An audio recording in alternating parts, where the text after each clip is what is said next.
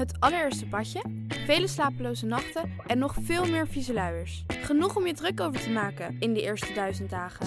Dan wil je je niet ook nog eens druk maken over wat er in je babyproducten zit. Daarom houden wij het clean en simpel bij Naïef. Met zachte verzorging voor de gevoelige babyhuid. Zonder microplastics, minerale oliën en alcohol. Zo zorgen we niet alleen voor je baby, maar ook de wereld die ze hun thuis noemen. For your baby's, baby's, baby dus. Naïef. Bla bla bla bla bla bla. Bla bla bla bla. Idealen zijn prachtig, maar woorden verliezen betekenis als je niks doet. Dus laten we met z'n allen wat minder praten en meer doen. Bij Achmea zijn wij vast begonnen. Zo gaan wij voor minder verkeersslachtoffers, gezonde werknemers en duurzame woningen. Waar ga jij voor? Kijk op www.werkenbijachmea.nl.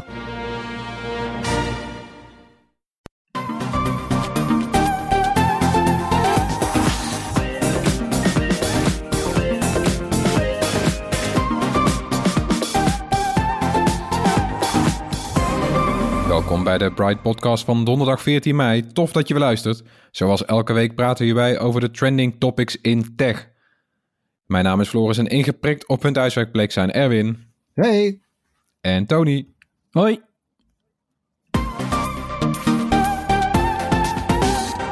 Dit is inmiddels de 9e Bright podcast die we vanuit huis opnemen. We raken er inmiddels een beetje aan gewend of helemaal aan gewend aan het thuiswerken. En veel Nederlanders gaan pas echt meemaken hoe productief ze thuis zijn. Nu de kinderen sinds deze week weer naar de school of de opvang mogen. Hoe bevalt het thuiswerken jullie? Ja, nou, best wel goed eigenlijk. Ik had er in ieder geval altijd wel een dag in de week dat ik thuis werkte. Nu is dat natuurlijk de hele week. Bevalt me uitstekend. Één uitdaging was inderdaad met kinderen thuis. Ik heb 2 dochters van 7 en 10. Die zitten nog volop in de basisschoolcurriculum. Ja, dat was even wennen en voor hen ook. En dat maakt wel dat je eigenlijk...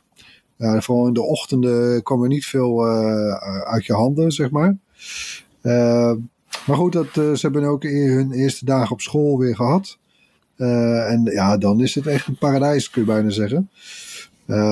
Maar goed, als er veel mensen thuis zijn en met het hele gezin... ja, dan is het soms ook nog wel even lastig om een stil hoekje te vinden... voor nou, bijvoorbeeld voor het opnemen van deze podcast. Ja, Tony... Ja, op zich prima. Eén dingetje natuurlijk dat ik op kantoor een iMac gebruik met een groot scherm en een heel andere bureau. Dat is gewoon echt wennen. En nu zit ik dan op een MacBook. Ja, dat is gewoon ergonomisch wat anders. Dus ik weet het niet. Ik heb last van mijn schouders een beetje, volgens mij. Mede daardoor. Dat je toch anders zit. Maar verder bevalt het me eigenlijk natuurlijk prima. Ik bedoel, de tijd... die je nu niet aan het reizen bent. Die kan ik allemaal weer in Bright stoppen, hè? Ja. Jullie, dus het is voor iedereen beter. Zo.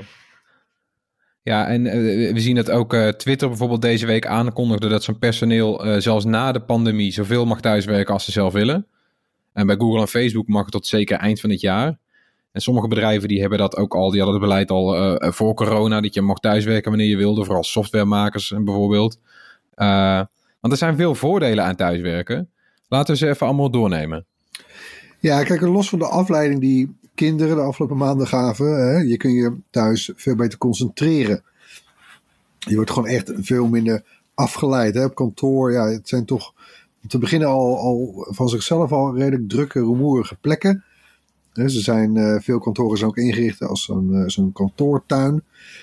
Ja, allemaal hartstikke gezellig, maar geen muren en hokjes meer tegenwoordig. De cubicles van vroeger, die zijn er niet meer. Dus het zoomt vaak wel in zulke grote ruimtes van alle gesprekken. En eigenlijk wil je daar een beetje kunnen concentreren. In ons geval bijvoorbeeld met dingen schrijven. Ja, dan moet je gewoon een koptelefoon op hebben met ruisonderdrukking, want anders is het eigenlijk niet te doen. En onderschat ook dat onderbreken niet. He, dat is natuurlijk ook iets, dat heeft ook een sociaal aspect. Hè? Je wil even iets delen, iets geks wat je tegenkwam. Of even met een collega, je wil even iets tegen een collega aanhouden. Maar ja, de onderbreking is wel echt een hele grote factor in de lagere productiviteit op kantoren. Hè, thuis, zeker met kinderen op school. En dan kan het heel stil zijn. Of je luistert naar je eigen favoriete muziek. Maar er is gewoon niemand die je stoort. De temperatuur is ook zoals jij het wil hebben. Je moet wel even opletten dat je slimme thermostaat, die waarschijnlijk nog stond ingesteld op de tijd dat je gewoon door de week naar een kantoor ging. Die wel even aanpast. Maar en ik merk eigenlijk ook wel dat collega's zijn die aanvankelijk niet om zaten te springen. Die zijn ook wel een beetje om. De enige merk ik die eigenlijk niet om zijn, dat zijn toch een beetje de wat jongere mensen die nog geen gezin hebben. Vaak ook in een wat kleinere behuizing zitten. Ja, daar kruipen dan de muren. En dan komen de muren een beetje op en af. Maar ja. Ja, en ik vind het zelf heel erg fijn om die reistijd niet kwijt te zijn. Ik probeer wel op de laptop te werken natuurlijk. Via 4G kom je een heel eind. Maar toch, dat zal voor de meeste mensen gelden. Het blijkt uit onderzoek van het Centraal Bureau voor Statistiek dat de gemiddelde Nederlander zelfs 50 minuten op weg is naar zijn werk. En dan ook weer 50 minuten terug. Ja, tel je dat allemaal bij elkaar op. Het is natuurlijk niet helemaal verloren tijd, maar er gaat een hoop energie en tijd toch echt verloren aan dat reizen. En dat vind ik zelf ook altijd zonde. Dus daar ben ik wel blij mee dat dat nu niet hoeft. Je klapt je laptop dicht en je bent thuis, hè? Ja, nee, ja, goed. En of dat reizen zo'n pretje is, ja, dat is dan ook nog eens vaak niet zo, hè? Dus afgezien van de tijd die het kost, er gaat de energie verloren. En het is soms ook gewoon echt niet fijn om met de trein te gaan of in de file te staan, natuurlijk al helemaal niet. Dus dat hele reizen, als je dat niet hoeft te doen, ja, waarom zou je dat dan doen? En dat geldt voor een hoop mensen natuurlijk. Die hoefden dat eigenlijk niet elke dag te doen, maar deden het toch. Ik denk dat vanaf nu ook een hele hoop mensen ook echt wel gaan nadenken. Of ze niet toch ook gewoon meerdere dagen in de week sowieso gewoon thuis blijven zitten om niet te hoeven reizen. En uiteindelijk niet alleen beter voor onze gemoedsrust om niet in zo'n volle trein te hoeven staan. Of in de file te hoeven staan, maar ook beter voor het milieu, hè? Ja, en vergeet de kosten natuurlijk ook niet. Veel bedrijven betalen hun werknemers om naar het werk te komen. Kilometervergoedingen, treinabonnementen. Dat is ontzettend duur. We zijn allemaal al snel een paar €100 per maand kwijt. In ons geval, voor onze treinreis naar Hilversum dan bijvoorbeeld. En als we dat daar zouden blijven doen, misschien een compensatie voor thuiswerken, misschien is dat wel een idee. Ja, want je verbruikt thuis ineens meer energie. Ja, dus dat je in plaats van een reisvergoeding een thuiswerkvergoeding krijgt. Oh, je bedoelt omdat je meer elektriciteit en verwarming thuis... Ja. Internet. Wel aardig. Ja, ik zag dat wel terug. En ik heb ook wel van mensen gehoord, over overheidsambtenaren die ik ken, die hebben al zo'n vergoeding. Dat merk je vaak, dat ze bij de overheid dan allemaal al regelingetjes voor dingen hebben. Maar die hebben al, die heb je thuiswerkvergoeding voor mensen die een paar dagen per week thuiswerken. Die kunnen dan krijgen een potje voor al die extra kosten. Kun je ook een beter bureau kopen, Tony? En waarom zou je dat scherm... Waarom ga je dat scherm niet ophalen trouwens? Omdat ik zelf eigenlijk vermoed dat er binnenkort een nieuwe iMac komt, hè? die wil ik dan natuurlijk hebben, hè? Maar goed, even geduld nog, hè? Maar, en dan is de vraag wel natuurlijk, zijn mensen ook echt productiever als ze thuiswerken? Ja, studies wijzen daar wel op. Ja, een studie van de Universiteit Stanford in Californië uit 2014... Zij volgden een grote groep werknemers van een Chinees reisbureau. Het personeel dat thuis werkte was maar liefst 13% productiever. Uit een Britse enquête wees uit dat er veel kantoorpersoneel maar 3 uur echt werk doet. En de rest is afleiding. Ik had het er eerder al over die onderbrekingen continu. Door collega's die even langskomen, een babbeltje maken en dit en dan weer dat. Want ik bedoel, het is nog niet eens zozeer die ene minuut of zo dat iemand even iets zegt. Maar als jij bijvoorbeeld, net zoals wij schrijven ook veel artikelen. Of het zijn misschien mails die je geconcentreerd proberen op te stellen. Als jij wordt onderbroken, Je zit ook niet weer binnen een minuut eigenlijk weer in diezelfde, op hetzelfde concentratieniveau. Dat duurt echt langer. En dat kan wel een kwartier duren. Dus het is niet alleen die ene minuut dat iemand even zegt van... ja, je hebt een nieuwe trui aan. Nee, het is ook weer helemaal in die flow terug proberen te komen. Dus dat is allemaal verlies. Ja, het is echt zo. Ik merk het zelf ook wel hoor. Het is ook makkelijker thuis om afleiding te negeren, heb ik het idee, dan op kantoor. Want op kantoor kan je heel moeilijk zeggen, weet je wel, een beetje onaardig zijn. Je kan niet heel onaardig tegen collega's zeggen, nee, nou even niet. En dat kan je thuis net iets makkelijker doen, denk ik. Dan is het logischer als je even nee zegt dan op kantoor. Ja, ik denk het wel. Hè? Nee, maar dat, weet je, als je thuis aan het werk bent, dan is het denk ik logischer dat je niet gestoord wil worden dan dat je met z'n allen op kantoor bent. Ik heb het idee dat daar toch een beetje de cultuur erin is geslopen van, oh, ik zie iemand zitten, ik spreek hem even aan. En dat is toch wel echt lastig, ja.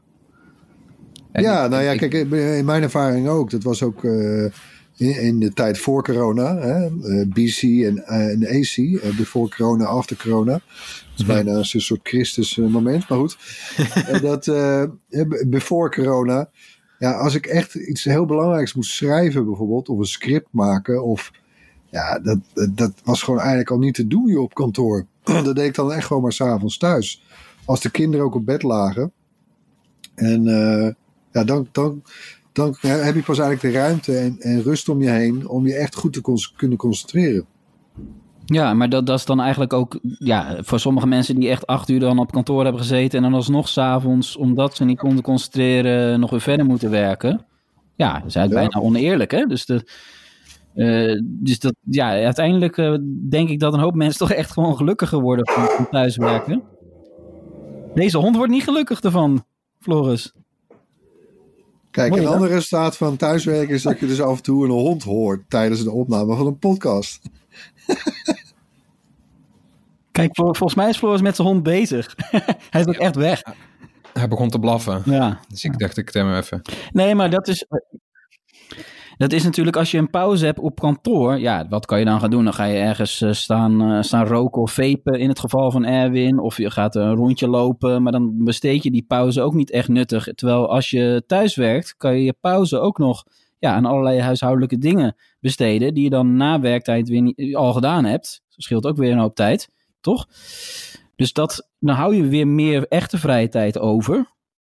Dus er zijn toch echt al die voordelen bij elkaar. Ja, het is eigenlijk heel raar dat er zeg maar zo'n coronapandemie nodig was om iedereen de ogen te openen, toch? Nou ja, er was laatst ook al een mededeling vanuit RTL Nederland, vanuit de directie, dat binnenkort wordt er voorzichtig opgestart met het weer toelaten van mensen in het kantoor op het Mediapark in Hilversum. En ik merkte meteen bij mezelf van, hé, getver, nee toch? En hij zei gelukkig erachteraan dat op vrijwillige basis is, volgens nog.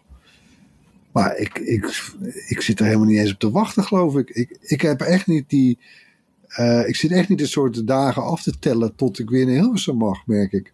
Nee, maar dan moet ik met een mond... Ik heb niet eens een mondkapje op dit moment. Moet ik met een mondkapje op, moet ik in een trein gaan zitten. Dat alleen al, weet je. En dan ben je nog niet eens op kantoor aangekomen. Ja. Nee, ja, ik heb wel eens een doosje besteld in elk geval. Voor de keren dat ik toch een trein moet pakken. Maar nee, het is... Kijk, ik bedoel, ik merk ook een beetje bij het thuiswerken dat je... En dat doet denk ik ook je gemoedsrust en ook je productiviteit weer heel goed. Maar alsof de red race, waar we normaliter met z'n allen in zitten, gewoon, die staat uit op dit moment. Ja, en ik merk, dat is niet alleen je werk en thuis, het gezinsleven of je eenpersoonshuishouden. Maar ik merk het nu ook weer bijvoorbeeld met sporten. Het sporten van, in mijn geval mijn dochters, dat begint weer heel voorzichtig. Ja, dat komt er opeens dan ook weer bij. Die red race begint alweer langzamerhand een soort warm te draaien en... Ja, ik heb er helemaal geen zin in, man. Ik wil het eigenlijk helemaal niet meer. Ik bedoel, en het werken ook nu. Ik bedoel, het gaat wel... Het gaat me eigenlijk beter af, merk ik. Ik beleef er meer plezier aan. Het gaat vanuit een vanuit een relaxtere omstandigheden. Ja, dat klinkt misschien heel raar in deze crisistijd, coronatijd, maar qua heel sec gezien qua thuiswerken, nou, ik zit er niet op te wachten om weer terug te moeten eigenlijk. Nee, ik ook niet. Soms dan mis ik bijvoorbeeld wel het soort van verplichte rustmoment van dat je in de trein moet gaan zitten en dan is dan de werkdag klaar en dat is het dan. Maar ik moet zeggen dat na een paar weken wen je er zelf ook wel aan. Dan zeg je gewoon oké, ja, ik ben goed, zo laat begonnen, rustmoment. Zo laat ben ik klaar. Ik bedoel, je zit alleen maar eigenlijk een half uur te tiktokken of muziek te luisteren. Of, zit is ook onzin. Die kan dan beter en dat doe ik nu vaak, weet je wel. Dat je klaar bent met werk, dan ga ik meteen met de hond lopen. Dat is ook wel fijn, dat is een veel fijner rustmoment dan in zo'n trein gaan staan. Dus het is, en je kan ook wat later opstaan. Ja, wat het is, ik denk dat heel veel mensen op het begin gewoon wat structuur kwijt waren. Want je bent ineens je routine kwijt. Maar als je dan thuis bent en je weet van oké, dit gaat nog een paar maanden duren. Klopt. Dan moet je een nieuwe routine gaan maken. En dat kan best wel lekker uitpakken eigenlijk. Ja. Nou ja, wij hebben natuurlijk, en dat zullen heel veel teams ook hebben, die nieuwe routine toegevoegd door 's ochtends altijd zo'n videogesprek collectief te doen. Hè? Ik denk dat een hele hoop bedrijven dat ook hebben gedaan. Dan wel vast tijdstip elke dag goed, even kort. Dus dan heb je toch die routine. Dus dat is in feite ook gewoon thuis mogelijk. Ja, er zijn weinig nadelen, hè, jongens? Ja. Nee, precies. Dus de vraag is, gaan we in Nederland na corona ook weer gewoon meer thuiswerken? Ja, wij willen het in ieder geval wel. Kaspersky, dat is onder andere maker van beveiligingssoftware, die heeft dat ook nog onderzocht. Bijna de helft van de mensen wil ook na corona thuis blijven werken. En de helft van de mensen verwacht dat de werkgever straks flexibeler zal zijn ten aanzien van thuiswerken. Want we zien namelijk dat het allemaal best gaat.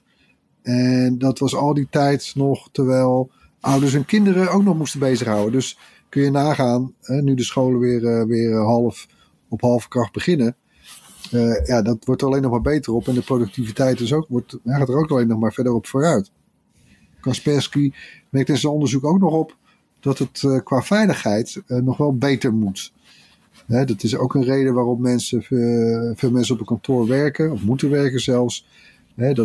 Dat ze te maken hebben met data waarmee ze werken, gevoelige data, die het pand niet mag en kan verlaten. En ja, in thuissituaties is dat soms wel even behelpen om op eenzelfde beveiligingsniveau te evenaren. Ja, precies, want je moet dan echt een apparaat hebben waar je alleen maar dit werk op doet en een beveiligde verbinding, et cetera, et cetera. Zit je weer met mensen hun routerinstellingen thuis. Maar goed, dat is allemaal op te lossen natuurlijk. Wat zijn eigenlijk onze rechten bij thuiswerken?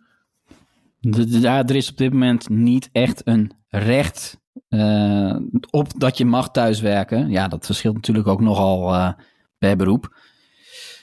Als alles weer normaal is, dan zou je waarschijnlijk gewoon weer naar kantoor moeten komen. Als je dan niet komt en zegt van hé, maar de wereld werkt nu thuis, of je moet die kans of het recht hebben om thuis te werken, dan kan het uiteindelijk zelfs gezien worden door je werkgever als werkweigering. Ja, dat is nu zo. Er is wel een wet flexibel werken in Nederland die ook deels thuiswerken ondersteunt. Dus er valt in sommige gevallen ook nog wel echt iets af te spreken. Want die wet die moedigt de werkgevers aan om deels thuiswerken mogelijk te maken. Maar dan moet dat wel ook in je CAO worden opgenomen. Nou, ik denk dat een hoop mensen nu dat wel gaan vragen. En dat er gewoon de druk op werkgevers gaat komen om hier flexibeler mee om te gaan. En of er echt een hele wetswijziging nodig is, weet ik niet. Er schijnt in Duitsland wel een voorstel al in de maak te zijn. Ik denk dat ze wel goed moet omschrijven wanneer je dat recht op thuiswerken dan hebt. Het zal echt niet in alle situaties kunnen. Maar ik denk we hebben nu juist wel geleerd dat het bij een hoop werk wel gewoon kan. En ja. Ja, en ik kan me voorstellen dat het al snel scheelt natuurlijk. Als je gewoon zegt van oké, dit bedrijf houdt zijn werknemers op maandag en dinsdag thuis en die op woensdag en donderdag. Zo, ja. Dan scheelt dat gewoon druk op van alles. Dan kan er ook een hoop weer. Want we hebben nu allemaal milieuplannen en milieuregels waar we ons aan moeten houden. Ik kan me voorstellen dat het een flinke slok scheelt als je dan al die files niet meer hebt.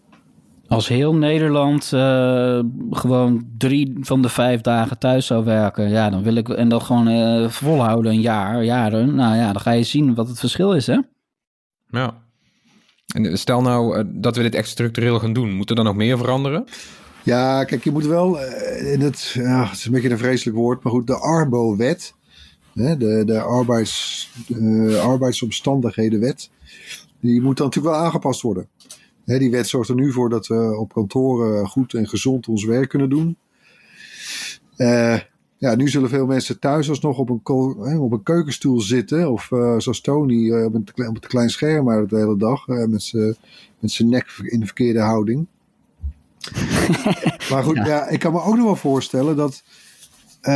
want ja, dan gaan ze natuurlijk, dan wordt het al snel weer van... Ja, dan moeten werkgevers ook maar bureaustoelen voor thuis gaan regelen en zo. Maar ik zie daar misschien ook nog wel een koehandel. Dat als de werknemer bij voorkeur, bijvoorbeeld wat Tony zei, 3 dagen in de week thuis wil werken, dan kan de werkgever dat toestaan, mits de werknemer zelf voor een goede stoel en een bureau en een scherm zorgt. Ja, precies. Ik zou dat wel acceptabel vinden, hoor, als werknemer. Ja. Ja, dat klinkt wel logisch. Ik bedoel, voor wat hoort wat is het dan, hè? Ja. Maar, nou ja, kijk, maar goed, nou, los ervan, want dat zijn er bijna allemaal al praktische punten. Er gaat natuurlijk wel iets aan vooraf. En dat is denk ik ook wel hetgeen wat thuiswerken lange tijd, of het thuiswerken lange tijd in de weg heeft gestaan. En dat is vertrouwen. Het vertrouwen van werkgevers vooral in dit verband.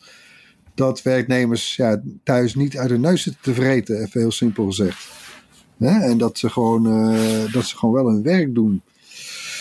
Nee, want ik moet ook wel lachen. Weet je, je kent de filmpjes al van mensen die een filmpje van zichzelf hebben opgenomen dat ze naar een scherm zitten te kijken, alsof ze aan een videocall meedoen.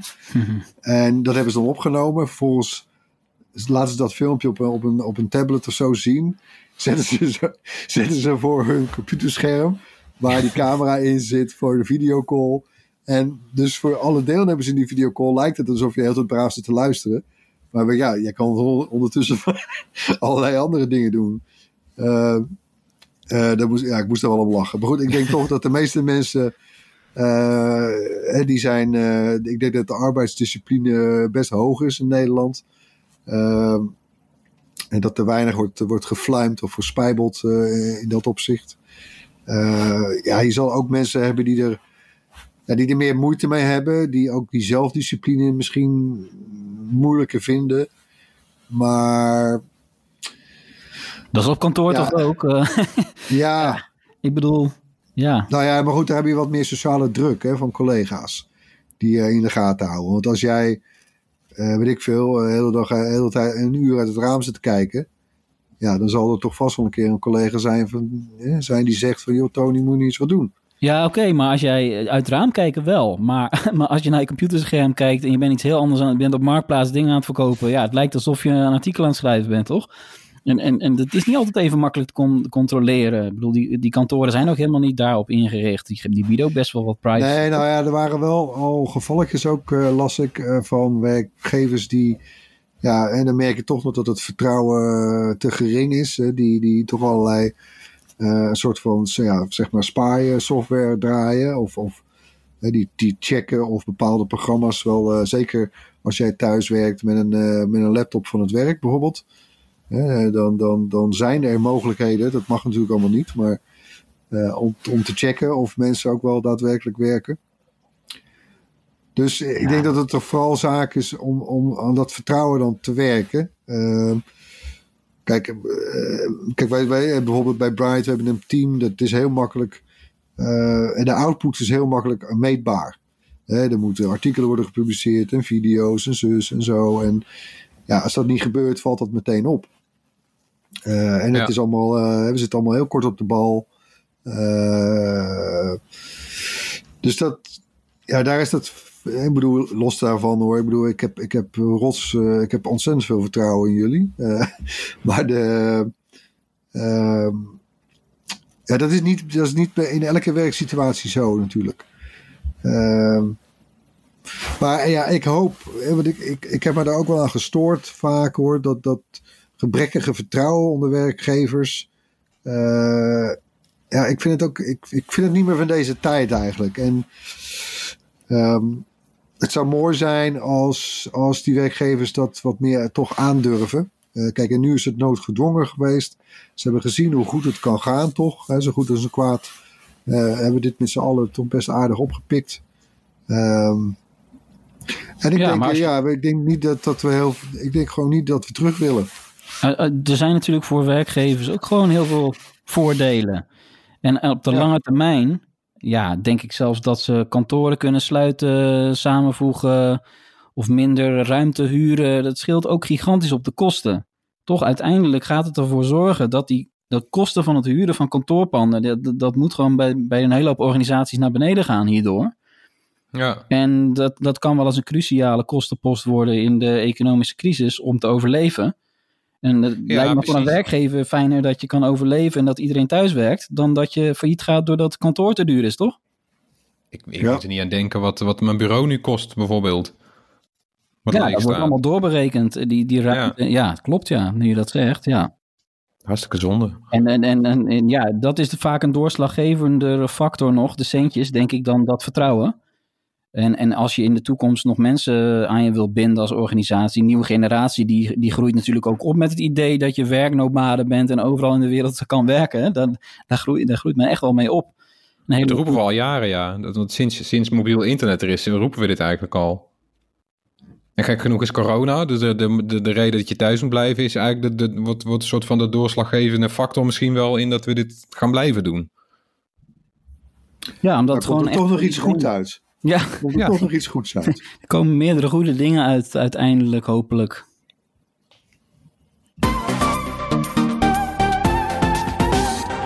In het hoorspel laten we elke week een techgeluid horen. Dit was het geluid van de afgelopen 2 weken.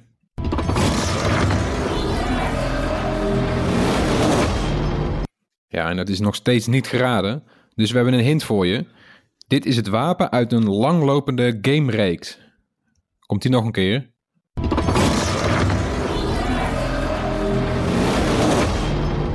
Ja, denk je dat je weet wat dit geluid is en waar het vandaan komt? Stuur je antwoord dan naar podcast@bright.nl. Onder de mensen die het juiste antwoord insturen verloten we zo'n gewild Bright t-shirt. Gaan we door met een rondje kort nieuws van deze week. De Amerikaanse overheid zou in overleg zijn met de Taiwanese chipmaker TSMC om een chipfabriek te bouwen in de VS. En ook met Intel en Samsung zou worden overlegd voor meer fabrieken in de VS. De Amerikaanse overheid zou met die stap minder afhankelijkheid willen van Azië, waar het overgrote deel van de chips nu wordt gefabriceerd. TSMC, die kennen we van de chips in de iPhone. Apple ontwerpt die, TSMC maakt ze. Het gaat over chips in iPhones, maar ook iPads en andere apparaten. Daar komen binnenkort volgens geruchten ook Macs bij. En het bedrijf zou al met Apple hebben gesproken over een fabriek in de VS. Ja, snap ik wel. Ik zou graag zien dat Europa dat ook doet. Ja. Het lijkt mij heel goed om het wat meer te verdelen over de hele wereld. Dat alleen al. Ik vrees alleen wel weer dat Trump dit weer gaat misbruiken voor zijn verkiezingscampagne, denk je niet? We hadden het net over thuiswerken, maar ik denk dat de hele just-in-time economie met minimale voorraden, zodat het hele productieproces van allerlei dingen, waaronder technologie, waaronder gadgets en elektronica, dat het allemaal zo min mogelijk kost. Maar ik denk ook niet dat dat houdbaar is.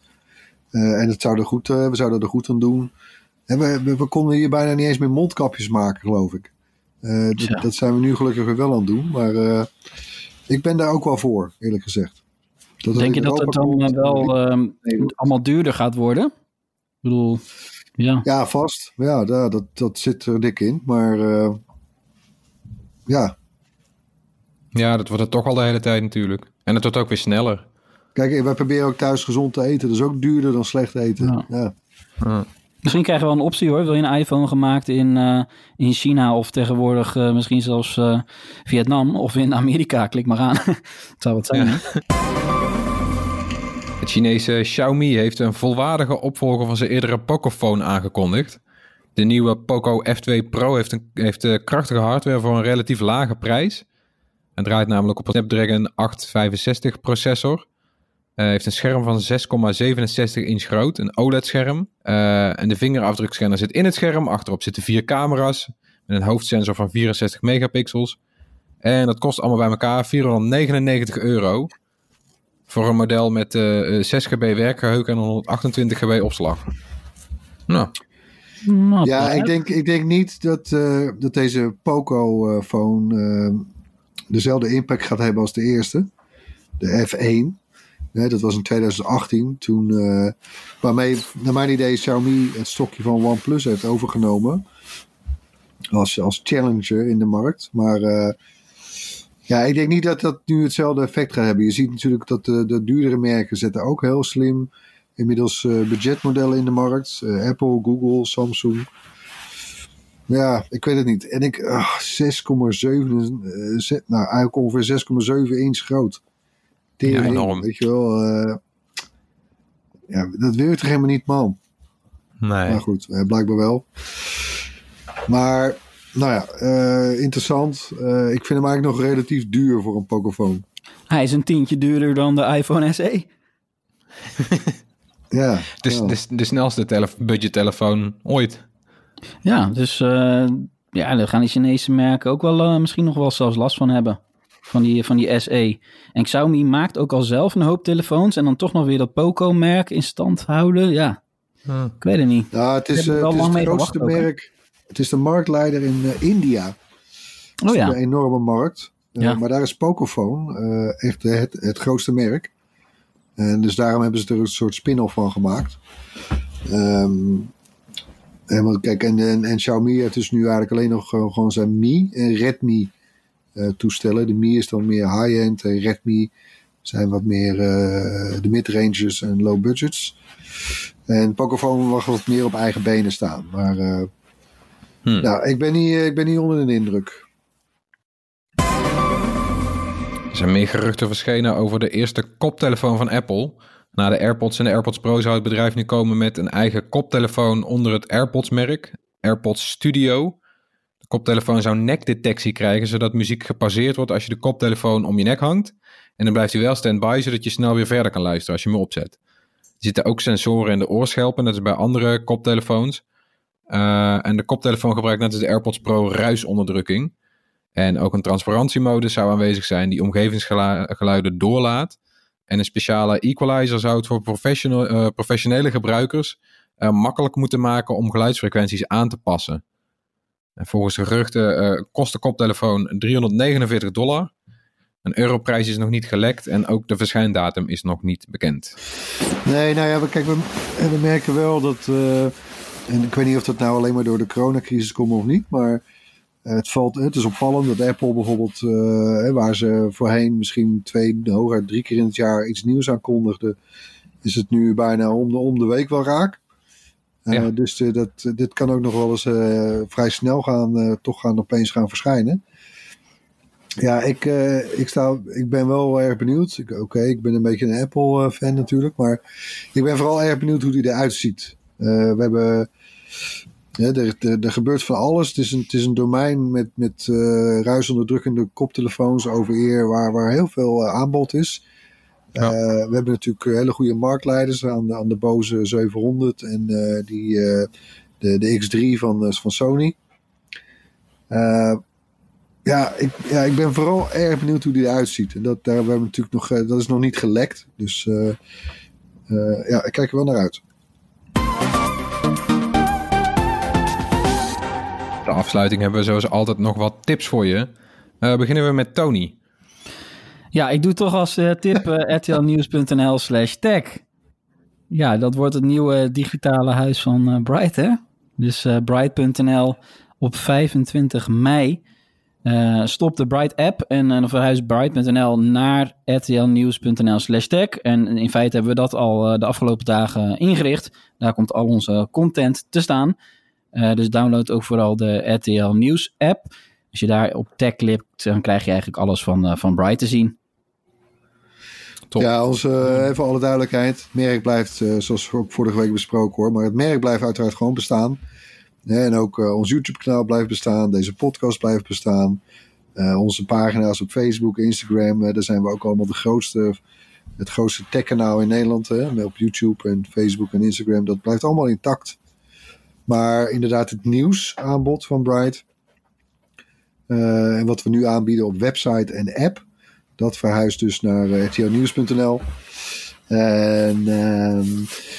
En dat is trouwens ook nog weer een opmaat en opstap richting de komst van RTL.nl. Het domein dadelijk voor alles wat RTL aan gaat. Dus van RTL Nieuws en alle dochters, om het zo maar even te noemen. Alle tv-programma's enzovoort. Ja, dat wordt op zijn vroegste eind dit jaar verwacht. Maar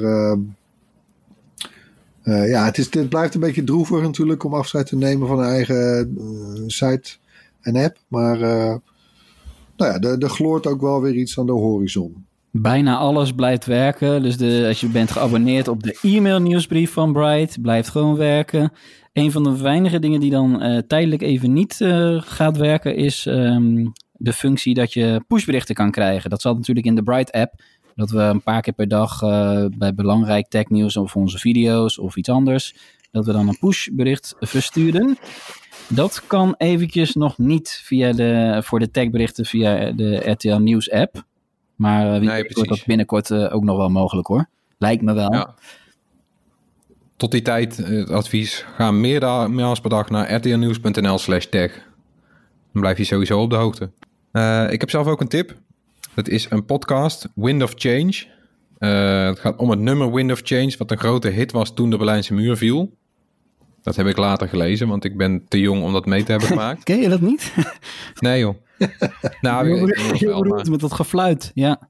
Ja, nee, maar het gerucht ging altijd dat het nummer niet door de metalband Scorpions zelf was geschreven, maar stiekem door de CIA om westerse sympathie op te wekken. En een journalist die gaat nu op onderzoek uit om te kijken, hoe zit dat nou? En dat is best wel spannend. Dus dat is mijn tip, Wind of Change. Laat me raden, elke aflevering van die podcast begint met dat gefluit. Toch? Ja. Wie weet. Ja. Erwin, jouw tip. Ja, we zagen vandaag een trailer voorbij komen van de Unreal Engine versie 5. En ze lieten wat game footage zien. Het was niet nader genoemd spel trouwens, maar die draaide op een PlayStation 5. Ja, en man, dat was wel echt finger-licking mooi hoor. Ik bedoel, je zou denken, ook misschien met een PS4 Pro nu op een 4K-televisie, kan dat nog beter dan? Ja, het kan nog beter. Dus nou ja, dat belooft toch wel wat voor de volgende ronde aan consoles met de PS5 en de nieuwe Xbox. En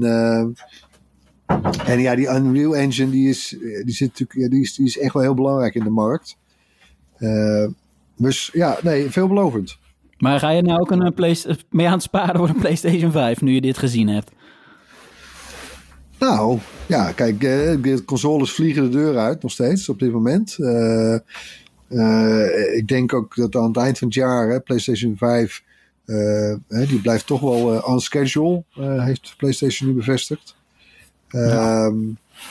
Ja, het is toch wel een aantal jaren geleden. En je koopt hem niet alleen voor nu, je koopt hem ook voor de komende jaren. Het is ook een soort future compatibility. Nou, ik vond het echt indrukwekkend hoor. Gewoon echt fotorealistisch. En dan schakelen ze ook nog over naar zo'n modus waar je al die, ja, polygonen heette dat, hè? Al die vormpjes ziet, die dan eigenlijk het samenstellen. Dan denk ik, wauw. Dus ja, echt. En de grap was nu, want normaal dan weet je, als je in een spel bij een muur staat, dan ziet hij er vanaf een afstand mooi uit. Maar als je dan heel dichtbij gaat staan, dan is hij toch een beetje wazig. En het is hier niet, want daar kan je soort, bij wijze van spreken, in blijven zoomen en dan blijft het scherp. Ja. En je kan zelfs een soort van fotometrie scans van een landschap, kan je inscannen, zodat je ook echt gewoon een realistisch oog het landschap kan scannen. Hoef je niet eens na te bootsen, maar je kan ergens een grot gaan scannen. Ze hebben een grot gescand en die grot hebben ze bij wijze van spreken digitaal nagebouwd. En dan klopt die helemaal. Nou, het ziet er echt schitterend uit. Ja, misschien moeten ze die naam veranderen. Unreal, nou. Haal dat maar weg, hè? Ja, bijna wel. Bedankt weer voor het luisteren. Laat gerust iets van je horen. Mail naar podcast@bright.nl of zoek ons op Twitter, Facebook of Instagram. En download de RTL Nieuws app. Tot volgende week. Hoi. Yo.